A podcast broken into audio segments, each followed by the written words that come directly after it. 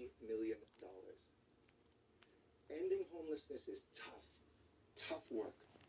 It's not for the faint of heart, but our investments are building a movement and building our capacity to improve the lives of our unhoused neighbors. Since twenty thirteen, the number of city-funded outreach workers has grown by one thousand percent, from just eleven to more than one hundred twenty people today. We helped eight thousand additional people this past year get into shelters and hotels through Project Roomkey. And this year, we're going to give an additional twelve hundred vouchers to help people find homes. Proposition H H H got a second wind and beat the hype. It's now set to come in at an average of fifteen thousand dollars per unit cheaper for one thousand units more than originally promised, two years ahead of schedule. Next, we have to start setting our post-H H H goals, as Councilmember De Leon and the City Council are already considering, and get state and federal partners to match our ambition. To our partners, we recognize your efforts, and we challenge you. Meet this moment and match us. Specifically, California's big city mayors and cities are calling on our state to invest sixteen billion dollars of its surplus in housing and services for California cities over the next four years, on our way to a permanent source of state funding, as I and Councilmember Ridley Thomas have been advocating. And I'm calling on our federal government to declare a national right to housing and to fully fund Section eight housing choice vouchers and help make homelessness a thing of the past in America. We know the key to ending homelessness is homes. Let's rent them, let's buy them, let's build them brand new. A reimagined city, a resilient city, a just city must have room for us all. And we have to be able to get around that city too. We need more transit, and we need it everywhere. We need more walkable and bikeable communities, the kinds we have enjoyed so much during this pandemic. Better transportation means healthier communities, safer streets, and shorter commutes. Thanks to Measure M, the biggest local transportation initiative in North American history times two, we're building out fifteen transit lines, including the soon-to-open Crenshaw L A X line to get us to the airport, and the Regional Connector Transit Project to sweep us through downtown. A new transit line is set to break ground in the East San Fernando Valley, and planning is moving ahead for the Sepulveda Pass, while the first phase of the Wilshire subway extension is nearly seventy percent complete. While we're building the metro system of tomorrow, though, we need to improve the system of today. That's why we will restore full bus service in September, one year ahead of schedule, and why, along with Councilmember Bonin, we are building on a free transit movement in Los Angeles, starting with students this fall and eventually reaching seventy percent more of our riders by the beginning of January. Low-income Angelinos will ride Metro for free, helping accelerate our recovery for our most vulnerable and cutting traffic and emissions across L A. And transit is just one dimension of L A's infrastructure revolution. From port to power lines to pavement, we're building more than we have in a half a century. You see, infrastructure done right, it turns the wealth of a people into the backbone of our common good. And when it addresses the inequities of community underdevelopment, infrastructure investment empowers and protects our neighborhoods and our people. Our airport, it's ready to take off again this year, buoyed by a nearly fifteen billion dollars construction program, the nation's largest. We've built or renovated ten terminals and concourses, each one as big as a medium-sized airport. And we are finally building a people mover to get you to the gates without a car. And tonight, I'm announcing that we are going to propose a brand new Concourse Zero, Terminal nine, and a new state-of-the-art cargo facility. Together, we will keep out airport traffic in our neighborhoods and keep up with a surge in demand for travel and shipping. After decades of neglect, our water and power investments are making our system more reliable and more resilient. Our boldest initiative is appropriately enough called Operation Next. It's an eight billion dollars investment to recycle and distribute water for L A, including a massive build-out of our Hyperion treatment plant. Today, recycled water only accounts for two percent of our water, but Operation Next will increase that to thirty-five percent by twenty thirty-five. And the finished project, it will produce three times more water than the L A Aqueduct delivers, ensuring a dependable, clean water supply for our city for decades to come. Together, these infrastructure investments are creating more than a million new jobs for our city.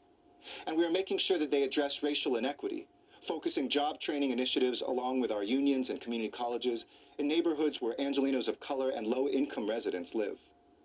That's the foundation for a prosperous L A. But the most important infrastructure is where those power lines lead, where roads and rails deliver us at the end of the day. That infrastructure is home, a resilient, just community that we can call our own. Justice means investing in community infrastructure, and our community starts with our youth. For L A's youth, this budget has a lot in store. If you felt disconnected from school and work and your city, go online after this speech to l a mayor dot org slash summer twenty twenty-one to learn about Earn, Learn, Play. Earn, Learn, Play is a one-stop shop where you'll find endless opportunities to work, study, and have fun near you. Built in partnership with the L A County Office of Education and Superintendent Debra Duardo with the Mayor's Fund for Los Angeles, we're going to keep adding more opportunities each week as summer approaches. And you all know how passionate I am about summer youth jobs. When I became mayor, we had opportunities for just five thousand young Angelinos to earn their first paycheck and to expand their dreams. Since then, we've more than quadrupled that number. But this year, in this budget, I'm introducing an even stronger investment in our youth with a new year-round Angelino Corps, committing five million dollars to fund four hundred students for a year of service to their city in areas that are critical to our L A comeback. If you join the Angelino Corps, you'll support community-based health and environmental justice programs, work as a tutor or arts educator, directly help immigrant Angelinos, or you'll use technology to erase the digital divide. Many young Angelinos have even younger siblings who have struggled with distance learning and need to catch up.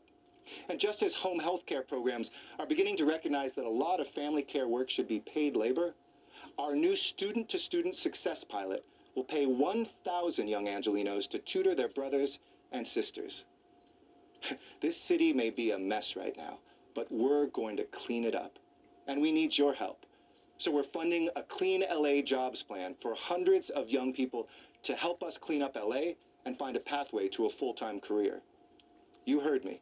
Hundreds of young Angelinos, together with unhoused Angelinos, getting paid to clean up our beautiful city this summer. And for five hundred five dreamers in the Los Angeles Community College District who commit to service in COVID recovery, we're going to pay your DACA fees. That's right. We're going to pay for your DACA fees with an assist from the Mayor's Fund and the Foundation for Los Angeles Community Colleges. Not to mention building on the longtime advocacy of Councilmember Gil Cedillo, our Justice Fund is coming back in this budget with a one million dollars commitment, ensuring that immigrants and their families can stay together while they defend their rights in federal court, so that we can build a Los Angeles that includes everyone. Imagine with me a city hall that helps every child in Los Angeles find the ladder to their dreams well within their reach. Today, our local efforts sprawl across twenty-six departments without a unified vision. It's time to bring them together and empower our young people. In partnership with Councilmember Monica Rodriguez, this justice budget creates a youth development department to coordinate youth programs and to convene a youth strategy citywide. Young Angelinos, we want you to count on your city, and we want you to know your city is counting on you. Justice doesn't stop with empowering our youth. Young people are parts of families, and they grow up, start families of their own. So in partnership with Council President Martinez, I'm also proud to announce that this budget funds the city's first Community Investment for Families department. This department will strengthen our family source system, expand our investments in domestic violence intervention, and make it easier for families to access the resources that they need, from childcare to legal assistance, mental health services to financial counseling. Finally, we will fund a new standalone housing department, enabling us to redouble our focus on bringing and keeping more Angelinos home. So in just two years, we will have added new agencies for youth, families, and housing, as well as for civil rights and for our climate. We are setting the standard on how government can and must confront the most urgent crises in front of us. There is perhaps no greater crisis in America than our poverty crisis. We must end America's addiction to poverty, an addiction that costs us tens of billions of dollars a year in lost productivity, criminal justice costs, and unequal health outcomes. This pandemic has shined a light on the consequences of being poor in America, but also pointed to what happens when the federal government provides cash assistance to poor Americans. At the beginning of this pandemic, child poverty dropped twenty percent nationally, and the American Rescue Plan could cut it in half. The reason for this, it isn't complicated. It's something that I and other local leaders have been shouting to the rafters. When you give money to people who are poor, it creates better outcomes. It covers child care. It puts food on the table. It leads to more high school graduations and better checkups. During the pandemic, I came together with eleven other mayors to found Mayors for a Guaranteed Income. Today, we're forty-three mayors strong, and we've seen already the evidence of its success in cities like Stockton. When L A gets involved with a transformational issue, we don't just follow, we lead. So today I'm proud to announce that this year, Los Angeles will launch the largest guaranteed basic income pilot of any city in America. We have budgeted twenty-four million dollars to provide one thousand dollars a month to two thousand households for an entire year, no questions asked, wherever poverty lives in our city. And thanks to the leadership of Councilmember Curran Price, who's been joined by Councilmember Marquise Harris-Dawson and others, these funds will grow to more than thirty million dollars in direct help to begin to tear away at poverty in our city and to show this nation a way to fulfill Doctor King's call for a basic income once and for all. We're betting that one small but steady investment for Angelino households will pay large dividends for health and stability across our city, and more importantly, light a fire across our nation. Strengthening our youth, our families, and our communities, it's not an additional option or some sort of elective class. It's central to the creation of a just and resilient city of the future. It's part of creating a city that is safer, freer from fear. We have lived for far too long in an America that... We have been listening to Los Angeles Mayor Eric Garcetti at his annual State of the City address. Here are some of the headlines that we just learned. Mayor Garcetti says he will introduce the biggest city budget that he's ever presented. He said that job one is to end the pandemic, budgeting seventy-five million dollars for vaccines, testing, and P P E. The mayor also pitched what he calls a justice budget, to close racial, social, and economic gaps across the city.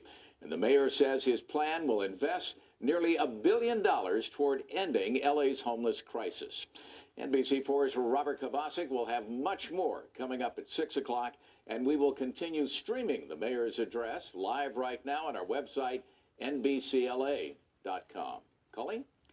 Other news right here, right now. Police need your help identifying this burglar right here. Over the weekend, he broke into a store in Murrieta owned by a college student.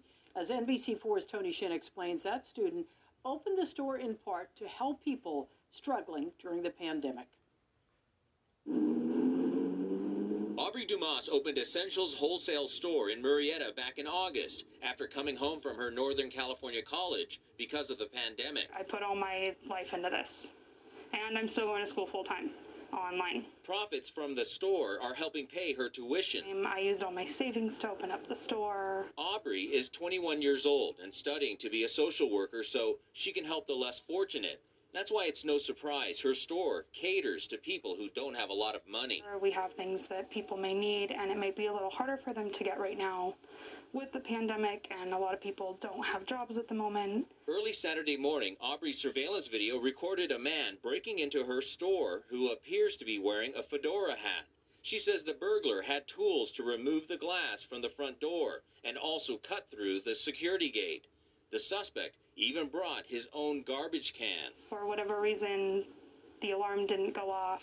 The video shows the burglar inside the store for nearly two hours, carrying items out the front door, including boxes of diapers. He was very strategic in what he grabbed, so we believe that he's been in before. Aubrey says she lost thousands of dollars worth of merchandise, plus at least two hundred dollars in cash. It makes me angry because I, you know, I opened up to help with my, to pay for my schooling, and I also opened up to help people that can't afford to buy things at full price. Which is why she's hoping someone will recognize the burglar. I'd hate for this to happen to other people.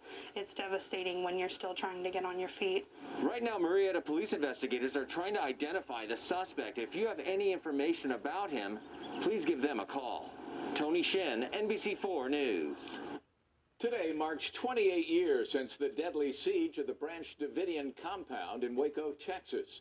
On February twenty-eighth, nineteen ninety-three, federal agents raided the compound looking for the group's spiritual leader, David Koresh, who federal agents believed was stockpiling weapons. A deadly gunfight broke out, which led to a fifty-one day standoff. It ended on April the nineteenth. That's when F B I agents used tear gas in an attempt to force Koresh and his followers into surrendering, but it didn't work. Because of the ammunition stored inside, the compound was engulfed in flames, and seventy-six men, women, and children were killed, including David Koresh. A gate at Fort Hood named and dedicated to the memory of Specialist Vanessa Guillen. The uh, gate was unveiled near the third Cavalry Regiment today. That's where she served. Family and friends were there to see it. Specialist Guillen disappeared from Fort Hood nearly a year ago. She was found dead in late June of last year. It means a lot that they did this memorial today to remember her. And not only to remember her as someone that was murdered, but someone who was a daughter, a sister, a friend. The man believed to have killed Guillen, Specialist Aaron David Robinson, took his own life the day after she was found. The Senate will be voting on Wednesday on a bill that aims to combat a rise in hate crimes against Asian Americans. We are here because there has been a terrible and deeply troubling uptick in anti-Asian hate crimes here in New York and across America. And we are saying no more. Speaking this morning in New York City's Koreatown, Senate Majority Leader Chuck Schumer said that this will be the strongest anti-Asian hate crime legislation ever. He was joined by Congresswoman Grace Meng, who co-sponsored legislation in the House that would create a dedicated appointed position within the Department of Justice to exclusively prosecute Asian, anti-Asian hate crimes. They are back, firefighting sheep. That's what we're calling them, once again grazing in Nevada. These seven hundred ewes and one thousand lambs are helping to prevent possible forest fires in Carson City. The uh, sheep have been eating the grass since two thousand six to help reduce vegetation that could fuel the fires. Basically just reducing the amount of plants and fuel that is going to be left on the landscape to dry out and be uh, a fire risk come um, wildfire season later in the summer.